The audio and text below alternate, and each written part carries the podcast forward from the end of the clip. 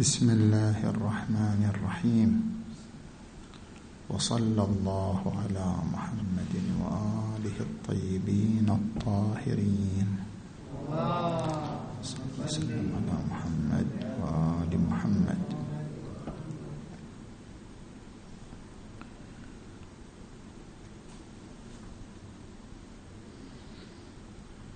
لا يمكن لأي تجربة أن تنتج وتثمر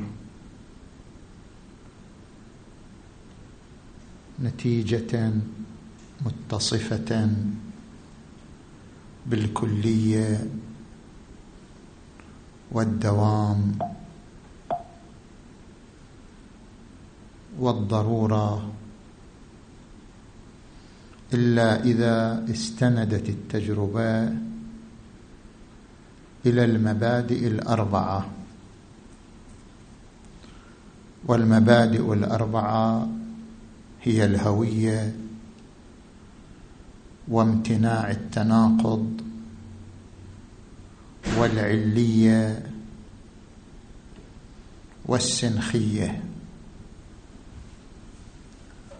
والكلام فعلا حول هذه المبادئ الأربعة. وذلك من خلال محاور ثلاثة. في تقرير مبدأ الهوية ومبدأ استحالة التناقض. وفي نقد نظرية الدكتور زكي نجيب محمود في تحليل سر امتناع التناقض.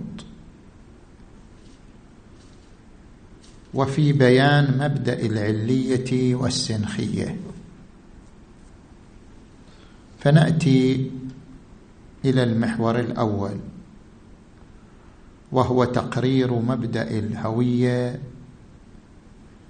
ومبدأ امتناع التناقض.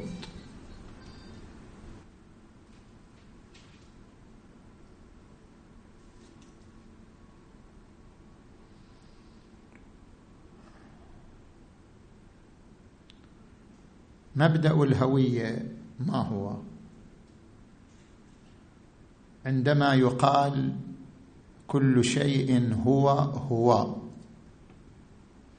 الإنسان هو الإنسان. الماء هو الماء. هذا ما يعبر عنه بمبدأ الهوية. الشيء هو نفسه.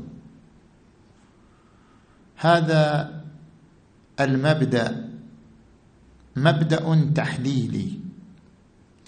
ومعنى أنه مبدأ تحليلي.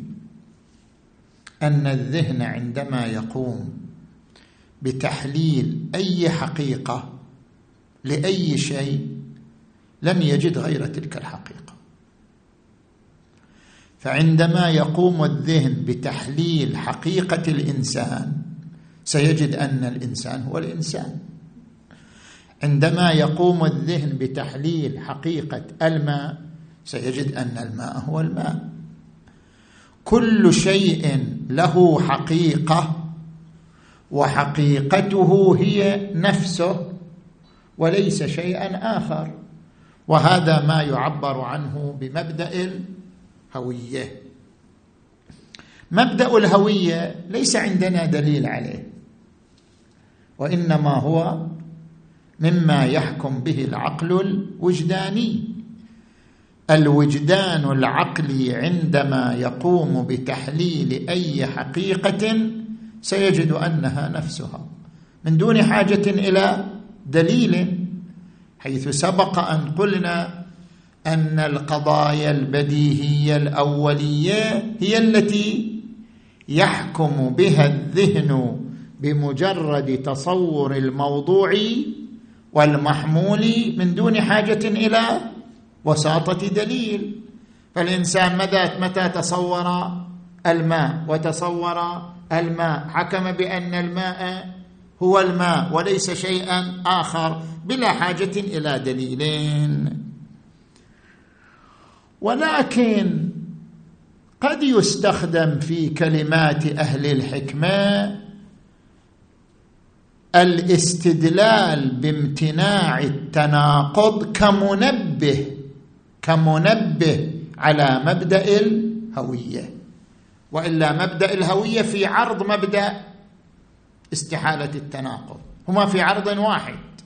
غاية ما في الأمر قد يستدل بمبدأ امتناع التناقض كمنبه على قضاء الوجدان بمبدأ الهوية. مثلا يقال الإنسان هو الإنسان.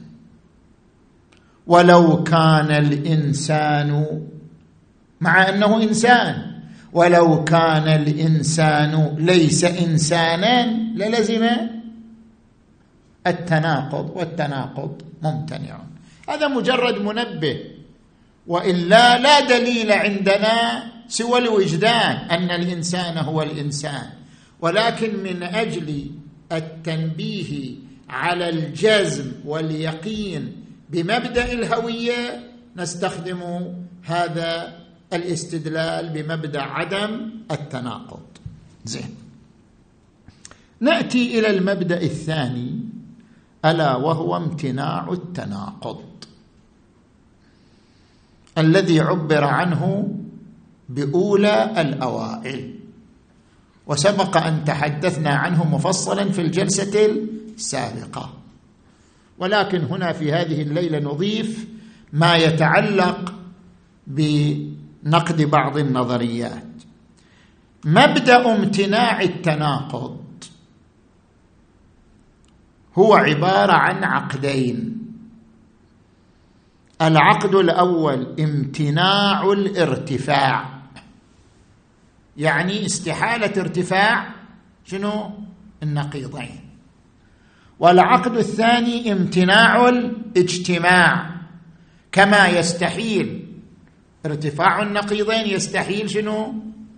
اجتماعهما. فلا بد من تحليل كل واحد من العقدين. نجي إلى العقد الأول وهو امتناع الارتفاع. ذكر جملة من أهل الحكمة أن كل شيء كل شيء كل ما يسمى شيء حتى لو كان مجرد احتمال الاحتمال هم شيء. كل شيء تسميه شيء. كل ما يسمى شيء حتى لو كان احتمال حتى لو كان العدم حتى لو كان الاستحالة أي شيء كان. كل ما يسمى شيء فهو إما نفي أو إثبات.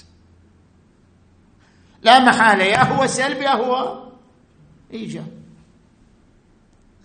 ولا يمكن أن يكون لا سلب ولا ايجاب هذا معنى استحاله ارتفاع النقيض كل شيء هو إما نفي إما إثبات.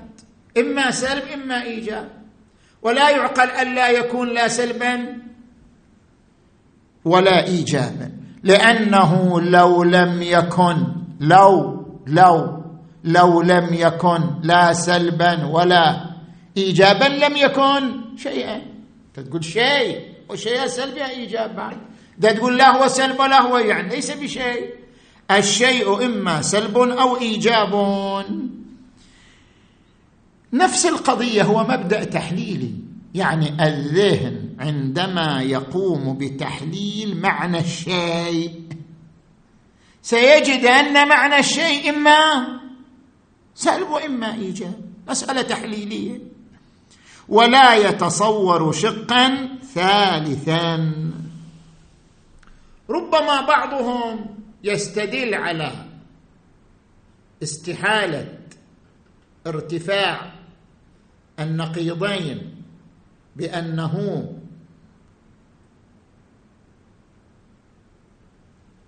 لو كان المفترض يعني كل شيء نفترضه ولو كان احتمال. لو كان المفترض لا سلب ولا إيجاب. إذا لم يكن لا سلبا ولا ايجابا فهو شيء وليس بشيء. هو شيء لاننا افترضناه متى ما افترضناه فهو شيء. وليس بشيء لأن الشيء إما سلب أو إيجاب فإذا افترضنا أن المفترض ليس ليس سلبا ولا ايجابا فهو ليس بشيء. اذا هو شيء وليس بشيء. وهذا مستحيل لأنه شنو؟ تناقض. نحن لا نريد الاستدلال بامتناع اجتماع التناقض على استحالة ارتفاع التناقض. يعني نستدل بالعقد الثاني على العقد الأول. نستدل بامتناع اجتماع التناقض على استحالة ارتفاع النقيضين. لا بل نقول أكو قضاء وجداني قضاء عقلي قطعي. العقل القطعي يحكم بأن لا يوجد شق ثالث. كل شيء إما سلب أو إيجاب ولا يوجد شق ثالث. بس. مسألة وجدانية تحليلية. زين. نجي الآن إلى العقد الثاني. امتناع الاجتماع. تارة ينظر لامتناع الاجتماع بالحمل الاولي وتارة ينظر لامتناع الاجتماع بالحمل الشائع. فإذا نظر لامتناع الاجتماع بالحمل الاولي نحن قلنا النقيضان هما النفي وال وشنو؟ والإثبات. النفي غير الإثبات الإثبات غير النفي. شنو معنى امتناع الاجتماع؟ يعني أن الذهن بمجرد أن يدرك النفي يقول النفي ليس إثبات. بمجرد أن يدرك الإثبات يقول الإثبات ليس هذا معنى استحالة الاجتماع مش ثاني النفي من البديهه أنه غير الإثبات. الإثبات من البديهه أنه غير النفي. هذا معنى استحالة الاجتماع. استحالة اجتماع النقيضين قضية أولية يدركها حتى الطفل الصغير. إذا تقول له السلب يعني الإيجاب يقول شلون صار سلب؟ تقول له الإيجاب يعني السلب شلون صار إيجاب؟ السلب ليس هو الإيجاب الإيجاب ليس هو السلب. هذا معنى استحالة اجتماع النقيضين بالحمل الاولي إذا نظر للسلب بما هو مفهوم فهو ليس ايجابا. إذا نظر للإيجاب بما هو مفهوم فهو ليس سلبان زين. وأما بالحمل الشائع يعني في مرحلة الصدق مو حسب المفاهيم. ننظر لعالم المصاديق. هذا يسمى حمل شائع. إذا نظرنا لعالم المصاديق نقول بما أن النافي ليس إثبات والإثبات ليس نافي. اذا ما هو مصداق للنافي في الخارج فليس مصداقا للإثبات؟ وما هو مصداق للإثبات في الخارج فليس مصداقا للنفي هذا معنى امتناع اجتماع النقيضين بالحمل الشائع يعني بحسب عالم المصاديق. زين.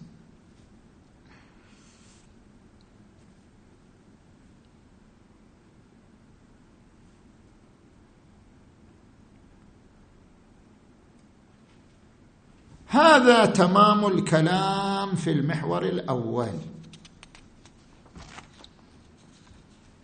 نأتي إلى المحور الثاني.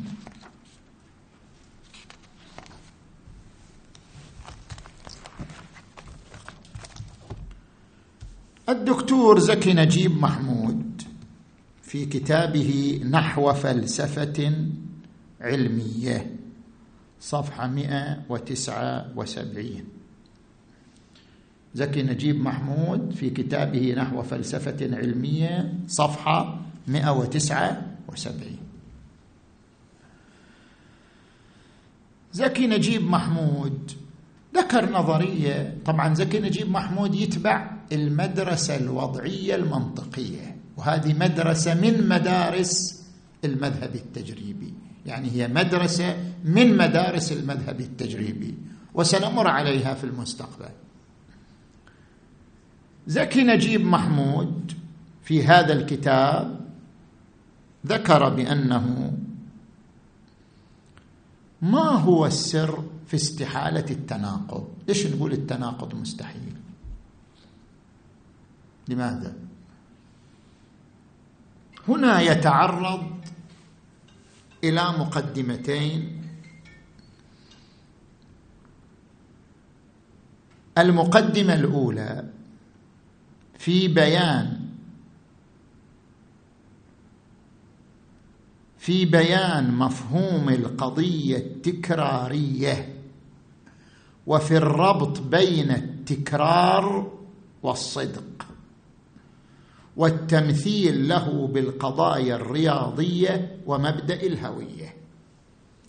الآن إحنا ذكرنا عدة أمور من خلال المقدمة الأولى. الأمر الأول بيان مفهوم القضية التكرارية. شنو معنى القضية التكرارية؟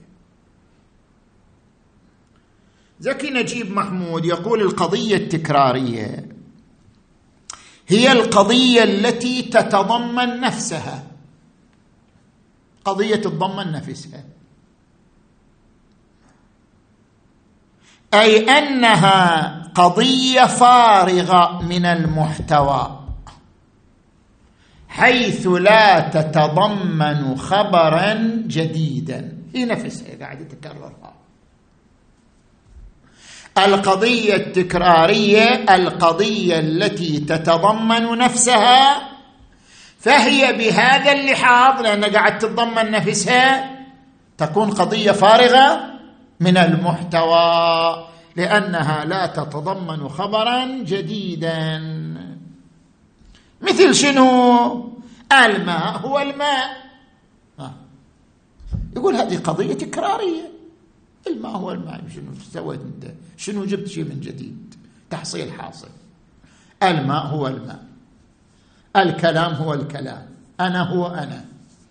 ألف هو ألف. القضية التكرارية هي القضية التي تتضمن نفسها. وإذا قمنا بتحليلها وجدناها فارغة من المحتوى لأنها لا تحمل خبرا جديدا. ما قاعد تجيب لنا شيء جديد.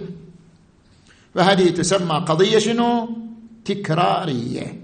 خب هذا واضح. زين.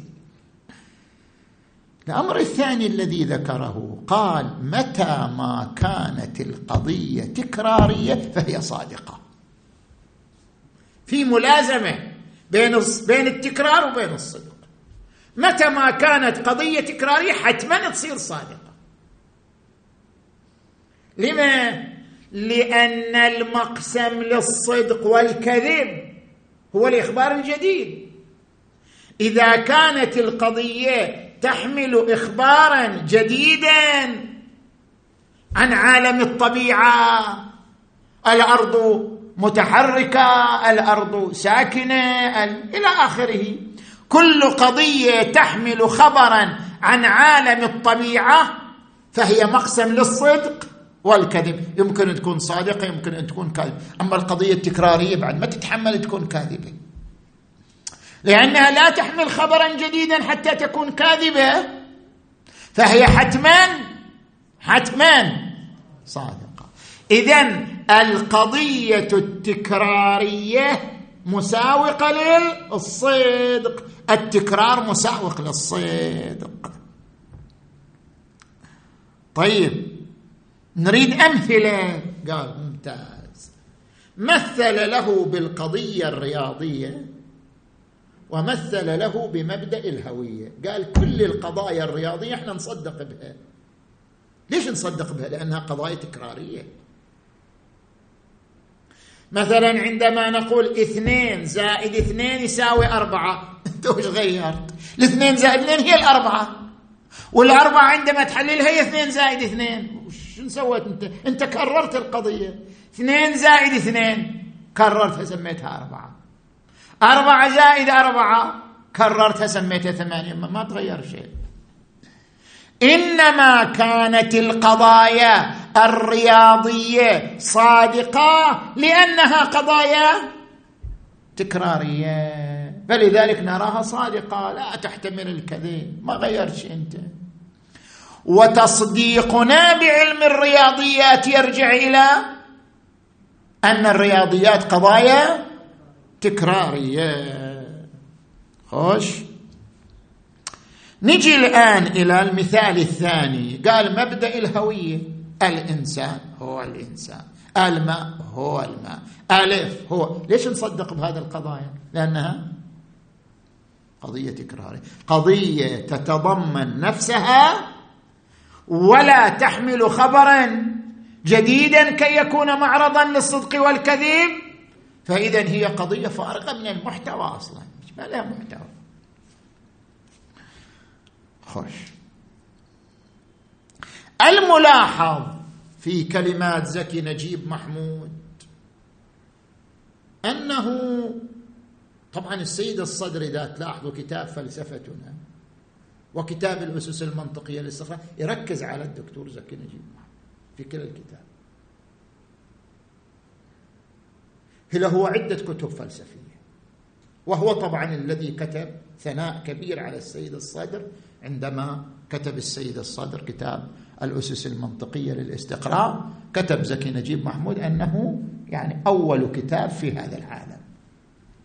الأسس المنطقية للاستقراء المهم سيد الصد تناول كثير من أفكاره ونظرياته في الكتابين.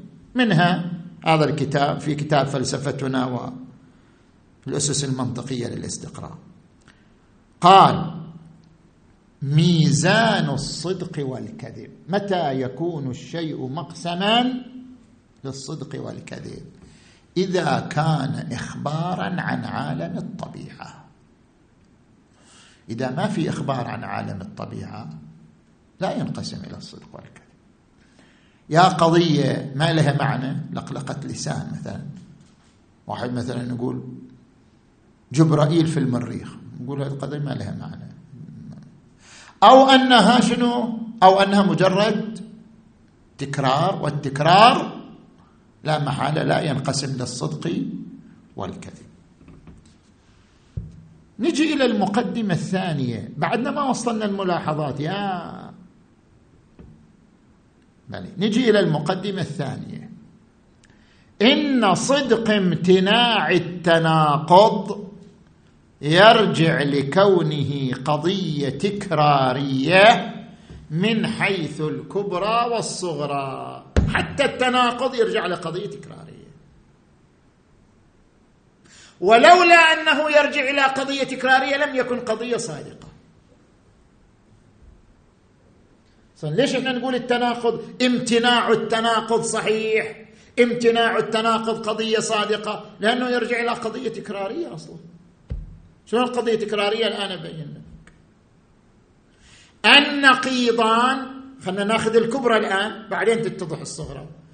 الكبرى هي النقيضان لا يجتمعان.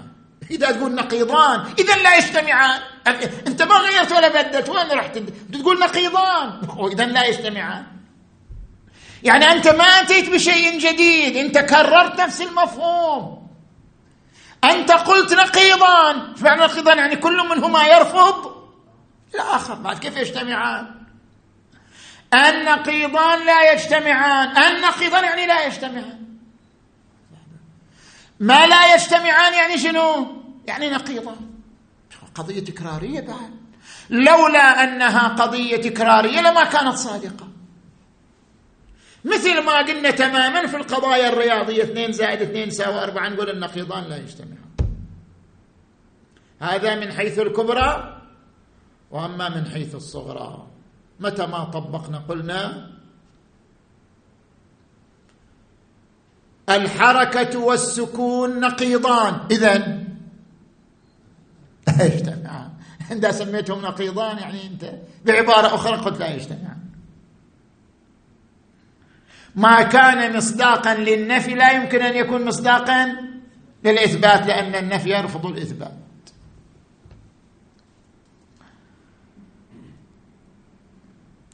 خوش. قال متى ما قلت الماء هو الماء؟ كانت قضية الماء هو الماء. هي تستدعي نفس القضية تستدعي أن تكذب. الماء ليس الماء. إذا صدقت بالأولى لازم تكذب الثانية. متى ما قلت الماء هو الماء؟ قضية صادقة لو لا لأنها تكرارية بعد. بمجرد أن تكون صادقة اذا لازم أن تكون الأخرى كاذبة. الماء ليس الماء طبيعي. هذه صادقة اذا هذه كاذبة. ليش صادقة الأولى؟ لأنها تكرارية. اذا الثانية كاذبة. لأن سلب الشيء عن نفسه خلف أن له حقيقة أنت قاعد تسلبه حقيقة. نجي إلى المناقشات أو الملاحظات. ما هي الملاحظات على ما ذكره الدكتور زكي نجيب محمود؟ ما أدري هو موجود أو توفي أنا ما عندي اطلاع لأنه قديم. يعني يقتضي خمسين سنة هو في عالم الكتابة والفكر يعني. نجي إلى الملاحظات. الملاحظة الأولى هناك فرق بين التحليل والتكرار. تحليل المفهوم غير تكرار المفهوم. عندما نأتي إلى مبدأ الهوية فنقول الماء هو الماء. الإنسان هو الإنسان. هذا مو قضية تكراريه هذه قضية تحليلية. لأن مرجع قولنا الإنسان هو الإنسان إلى أن الذهن قام بتحليل ها؟ بتحليل. حقيقة الإنسان فوجد أنها عينها. هذا مجرد قضية تحليلية. أنت لا تنظر إلى القضية اللفظية. تقول والله القضية اللفظية فيها تكرار. مو الكلام في القضية اللفظية الكلام في المعنى. الماء هو الماء. إذا واحد شاف القضية اللفظية قال هذه قضية شنو؟ تكرارية. والحال لا. ما هو المضمون لقولنا الماء هو الماء؟ مضمون قولنا الماء هو الماء. أن الذهن عندما حلل حقيقة الماء وجد أنها عينها وليس شيئا آخر. وكما قلنا سابقا أن هذا أمر يحكم به الوجدان. الوجدان عندما يحلل الحقيقة يقول هي هي وليس شيئا آخر. هذا ليس من باب القضية التكرارية بخلاف القضية الرياضية. قضية تكرارية. عندما تقول اثنين زائد اثنين صور تضاعف العدد؟ لما تصور تضاعف العدد وجدت أن هناك رمز يعبر عن تضاعف العدد اسمه أربعة. ترجع تقول أربعة يعني اثنين زائد اثنين. نعم هذه قضية تكرارية. باعتبار شنو؟ وجود رمزين يحملان شنو؟ معنى واحد اثنين زائد اثنين رمز. أربعة رمز. رمزان يحملان مضمونا واحدا. ومع ذلك أنت أخبرت عن الأول بالثاني. أنت لم تقم بقضية تحليلية وإنما قمت بتكرار القضية في ذهنك. اذا قول لا نريد نوصل إلى هالنقطة هذه. قول الدكتور زكي نجيب محمود أن المناط في صدق القضية هو التكرار ولذلك صار مبدأ الهويه مبدا صادقا لأنه مبدأ تكرار نقول لا مبدأ الهويه صادق لا لأجل التكرار بل لأجل قضاء الوجدان عندما يقوم بتحليل قضية يجد أنها عين الحقيقة وليست شيئا آخر. نجي الآن إلى الملاحظة الثانية. قال السر في صدق مبدأ الهوية نحن نقول طبعا السر في صدق مبدا الهوية هو الوجدان العقلي. هذا شرحناه عندما شرحنا مبدأ الهوية. وامتناع التناقض منبه على التصديق. هذا أيضا شرحناه. يعني عندما تعرضنا لشرح مبدأ الهوية قلنا القاضي بصدقه هو الوجدان العقلي. ونستخدم امتناع التناقض كمنبه على اليقين به. فالذي يقودنا لليقين به ليس أنه قضية تكرارية بردان محمد؟ ليس أنه قضية تكرارية وإنما منبه على اليقين به هو امتناع التناقض. يعني هذه الملاحظة اتضحت مما سبق. نجي للملاحظة الثالثة. هذا هو المهم. عدم انحصار مقسم الصدق والكذب بالإخبار عن عالم المادة. وعند زكي نجيب محمود أي قضية ما تحمل خبر عن عالم المادة قضية فارغة من المحتوى. ما هو البرهان على انحصار العالم بعالم المادة؟ ما هو البرهان على انحصار عالم الوجود بعالم الماده كل إخبار عن الواقع فهو إما صادق أو كاذب ولا ينحصر مقسم الصدق والكذب بما كان اخبارا عن عالم الطبيعة. لأن هي المدرسة الوضعية المنطقية التي يتبناها زكي نجيب محمود من مدارس المذهب التجريبي. والمذهب التجريبي يقول كل ما هو خارج عن نطاق التجربة هي قضية فارغة. لذلك وزكي نجيب محمود يقول كل إخبار لم يكن عن عالم التجربة فهو إخبار فارغ المحتوى. لا ينقسم إلى صدق وكذب.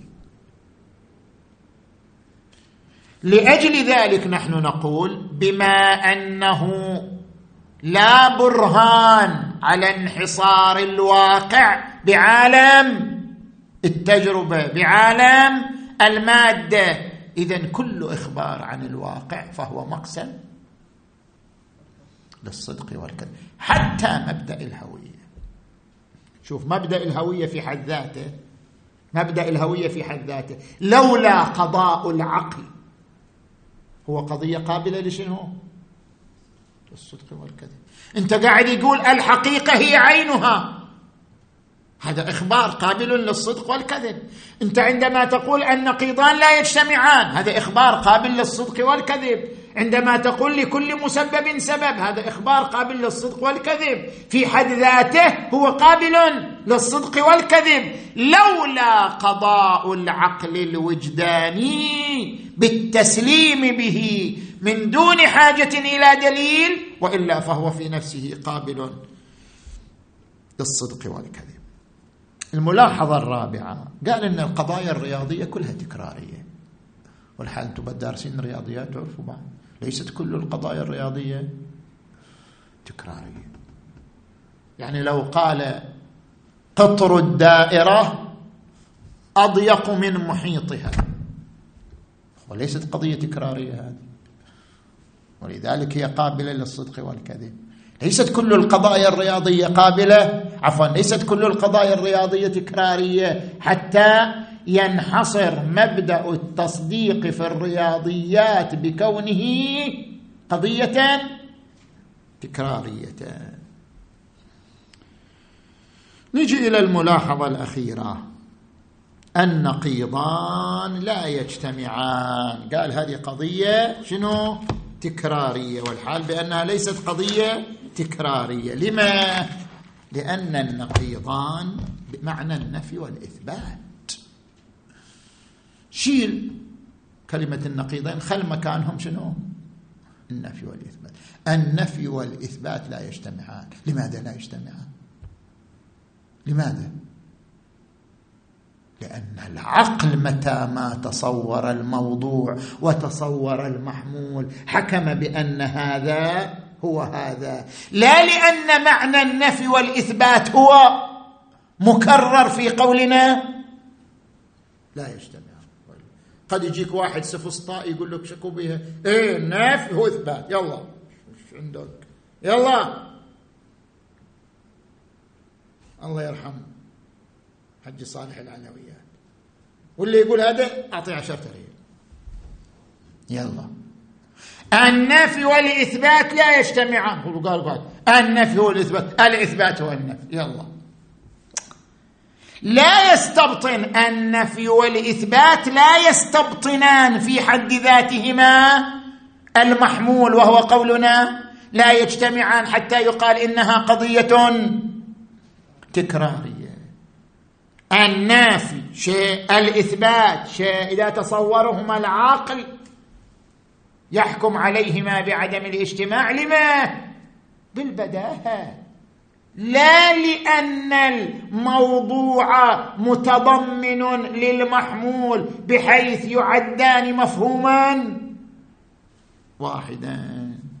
خلصنا من هذا المحور الثاني نجي للمحور الثاني. المحور الثالث في بيان مبدأ العلية والسنخية فهنا نقطتان. النقطة الأولى في مبدأ العلية. مبدأ العلية بديهي. مثل مثل امتناع التناقض. مثل مثل مبدأ الهوية. مبدأ بديهي. يحكم العقل به بمجرد أن يتصوره. زين. شنو معنى مبدأ الهوي؟ عفوا شنو معنى مبدأ العلية؟ وكيف نتنبه له؟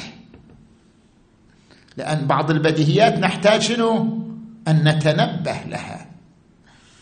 معنى مبدأ العلية استحالة الصدفة. الصدفة مستحيلة. ما في شيء يوجد صدفة. هذا معنى مبدأ العلية. عندما يقال لكل مسبب سبب ولكل معلول علة كأنك قلت الصدفة مستحيلة. كيف نتنبه له؟ هنا منبهان. منبه وجداني ومنبه برهاني. المنبه الوجداني شيئان. عندنا منبهين وجدانيين. أمران. الاستدلال بالسببية على نفي السببية. الذين ينكرون السببية هم من حيث لا يشعرون يستدلون بالسببية. كيف الآن هو عندما يقول هذا المستدل؟ يقول الوصول إلى الحقيقة منوط بالتجربة فقط. والتجربة لا تثبت مبدأ العلية وإنما تثبت التتابع. وجدت النار فوجدت الحرارة. بس ما في علية. آخذ القلم أكتب. تحركت اليد فتحرك القلم. بس ما في علية بينهما. الوصول إلى الحقيقة بالتجربة. والتجربة لا تثبت سوى تتابع القضيتين. فاذا لا عليه كل الحقائق لازم تثبت عن طريق التجربة. ما دام ما ثبتت العليه عن طريق التجربة اذا لا عليه هذا نفس الاستدلال أليس ايمانا؟ بشنو؟ بالسببيه يعني أنت اعتبرت السبب في الوصول إلى الحقيقة هو التجربة. امت بالسببية بعد. قلت بأن الوصول إلى الحقيقة مسبب. سببه التجربة. وبما أن التجربة لم تثبت العلية فلا علية. كل هذه سببية بعد. استدلالك بالسببية على نفي السببية إقرار وجداني بمبدأ السبب. قد يقول البعض أنا أقر بالسببية المعرفية بس ما أقر بالسببية الخارجية. هذه سببية معرفية. يعني في عالم الذهن قضية تولد قضية. نعم أما في عالم الخارج ما في هذه القضية. هذا اشتباه. لأن قلنا مبدأ السببية مو سين ب ب يا يا كسرابي. سين ميم كسرابي. سين ساكن بس كسرامي باسمي لا! مبدأ السببية معناه استحالة صدفة. شو الفرق في استحالة الصدفة بين هذا؟ لو قال لك شخص هذه المعرفة اللي حصلت في ذهنك حصلت؟ صدفة. شو تقول له؟ لا ما يصير. المعارف في الذهن شيء يولد شيء. اذا أنت تنكر استحالة الصدفه نكتة واحدة. لا فرق في نكتة استحالة الصدفة بين القضايا الذهنية والقضايا الخارجية. النكتة واحدة المناط واحد. فإذا أنت قلت يستحيل الصدفة في عالم المعرفة يستحيل الصدفة في عالم القضايا الذهنية. اذا يستحيل في الخارج هو وجود. فكل العالمين من سنخ وجود فإذا استحالت الصدفة في القضايا الذهنية من حيث هو وجود فقد استحالت في القضايا الخارجية. نجي إلى المنبه الثاني. الأمر الثاني التعامل مع الواقع. كل إنسان بنظر فلاسفة علماء النفس كل إنسان يفر من الألم ويذهب إلى النفع. يفر من الضرر وينجذب إلى النفع. لولا الإيمان الوجداني بأن هناك منشأ يسبب الألم. لما فر منه. لولا الإيمان الوجداني بأن هناك منشأ يسبب النفع لما انجذب إليه. ليش يأكل؟ أقل شيء أقل أقل شيء أن الإنسان يشرب ماء. أقل شيء. ليش يشرب ماء؟ لولا إيمانه بمبدأ السببية وأن شرب الماء فيه نفع له لما تناول شرب الماء. إنسان من حيث لا يشعر هو يسير على وفق مبدأ السببية خوش. نجي إلى المنبه البرهاني. الاستدلال بمبدأ عدم التناقض. هذا بعد شوية نصعب الماده شيخ الرئيس ابن سينا في كتاب الإشارات. استدل على مبدأ العلية بمبدأ استحالة التناقض. يعني استدل بالثاني على الأول. كيف هذا الاستدلال؟ قال إن الشيء إما واجد لمصحح اتصافه أو غير واجد. فإن لم يكن واجدا لمصحح اتصافه لم يصح اتصافه. وإلا لو صح اتصافه مع عدم وجدانه لمصحح اتصافه للزم التناقض وهو مستحيل. خلينا نمثل بالمثال بعدين نطبقه على مبدأ اللي. هل يمكن نجي نقول فلان عالم. طيب فلان عالم. زيد عالم. الإنسان عالم. الإنسان عالم. هل الإنسان واجد لمصحح اتصافه بكونه عالما؟ أكو شيء يصحح اتصافه؟ يعني أكو عنده علم أكو عنده خردله فاضي. برميل فاضي هل هو واجد لمصحح اتصافه بالعلم أو غير واجد؟ إذا واجد لمصحح اتصافه بالعلم اتصافه بالعلم طبق للمصحح. أما إذا قلتم الإنسان فاقد لمصحح الاتصاف بالعلم ومع ذلك يصح اتصافه بالعلم. هذا شنو؟ تناقض. هو فاقد لمصحح اتصافه بالعلم ومع ذلك يصح اتصافه بالعلم. هذا شنو؟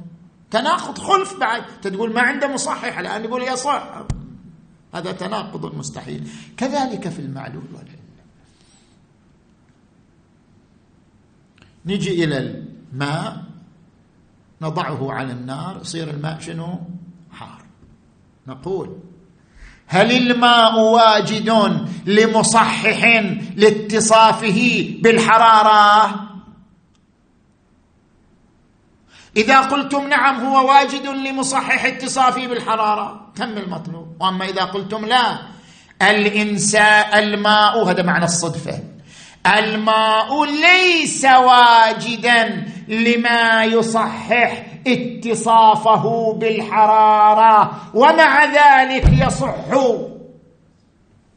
اتصافه بالحرارة. صار شنو؟ جمع بين النقيضين. فاقد لما يصحح اتصافه بالحرارة لأن ما إلى علة. هذا معناه فاقد يعني ما في علة. ما في سبب لاتصافه بالحرارة. الماء فاقد لما يصحح اتصافه بالحرارة ومع ذلك يصح اتصافه بالحرارة. تناقض. فأثبتنا مبدأ العلية بمبدأ شنو؟ استحالة التناقض. فنقول من المستحيل لكل شيء ليس له مصحح لاتصافه أن يتصف. يعني مستحيل الصدفه بعبارة أخرى. هذا إحنا نعتبره أيضا منبه وليس دليلا. يعني العقل بمجرد أن يلتفت إلى الوجود والصدفه يرى أن الوجود صدفة مستحيل. بلا حاجة للاستدلال بمبدأ عدم التناقض. زين. نجي إلى الأخير النقطة الأخيرة. مبدأ السنخية. وهو من تطبيقات ما قلنا المبادئ أربعة. الهوية امتناع التناقض. العلية السنخية. هذا المبدأ الرابع الأخير. من المبادئ الأولية مبدأ السنخية. طبعا واحد من يقرأ فلسفتنا في هذا الباب أو يقرأ كتاب أصول الفلسفة في هذا الباب قد يتوهم أو يتصور نتيجة العبارات أن مبدأ السنخية هو مبدأ رابع مستقل. لا مبدأ السنخية ليس إلا تطبيق من تطبيقات مبدأ العلية. شنو مبدأ السنخية؟ لكل معلول علة سانخة وإلا لصدر كل شيء من كل شيء. صح؟ وإلا لصدرت التفاحه من الخروف وإلا لصدر صدرت النار من مثلا الكلام. وإلا وإلا صح لو لا؟ لو لم يكن هناك سنخية بين المسبب والسبب لصدر كل شيء من كل شيء. وهذا باطل قطعا. اذا لماذا لا تولد التفاحه إلا البذرة؟ ولماذا لا تولد البيضه إلا الدجاجة؟ ولماذا؟ ولماذا؟ لأجل شنو؟ السنخية. طيب هذا هو معنى مبدأ السنخية. ولكن هل مبدأ السنخية مبدأ مستقل عن مبدأ العلية؟ قل لا. ليش؟ الآن أبين. المقصود بمبدأ السنخيه أن الأثر ناشئ عن خصوصية في ذات المؤثر. الأثر هو الحرارة والمؤثر هو النار. الحرارة ناشئة عن خصوصية في النار. لو لم تكن هناك خصوصية في النار لم تكن النار مصدرا للحرارة. فالمقصود بمبدأ السنخية أن الأثر ناشئ عن خصوصية في ذات المؤثر وخصوصية ذات المؤثر وهو النار ناشئة عن نفس النار. إيش معنى ناشئة عن نفس النار؟ يعني مقومة لها. لولا أن النار متقومة بالطاقة الحرارية لما أنتجت حرارة. فنشأ الحرارة من النار لخصوصية في النار. وتلك الخصوصية مقومة لحقيقة النار. وهي أن النار طاقة حرارية. لأجل أن النار طاقة حرارية أنتجت الحرارة. ومن المحال أن ينشأ الأثر عن الذات بلا خصوصية في الذات. تقتضي نشأ الأثر. والا لو كانت النار ما تملك الطاقة الحرارية. مستحيل أن تكون منتجة للحرارة. وذلك يرجع لنفس مبدأ العليه لما؟ إذ لو نشأ الأثر وهو الحرارة عن الذات وهي النار من دون خصوصية في النار تقتضي إنتاج الحرارة للزم الترجيح بلا مرجح. ليش النار تنتج حرارة ما تنتج تفاحة؟ إذا ما فيها خصوصية وليش تنتج هذا دون هذا؟ صح لو لا؟ إذا كانت النار لا تمتلك أي خصوصية قول لماذا لا تنتج التفاح؟ لماذا تنتج حرارة؟ إنتاجها الحرارة دون التفاح ترجيح بلا مرجح. والترجيح بلا مرجح هو عبارة عن استحالة الصدفة. لأن بمجرد أن تقول ترجح شيء بدون مرجح يعني وجد صدفة. وإلا كيف وجد بلا مرجح؟ فأرجعنا مبدأ السنخية إلى مبدأ العلية وهو استحالة الصدفة. إذا استحالة أن ينشأ الأثر عن مؤثر بلا خصوصية في المؤثر ترجع إلى استحالة الترجيح بلا مرجح واستحالة الترجيح بلا مرجح هي بيان آخر عن استحالة وجود الشيء صدفه وهذا هو عبارة عن مبدأ العلية فمبدأ السنخية صغرى وتطبيق لمبدأ العلية وليس منفكا عنه. والحمد لله. رب العالمين. زين.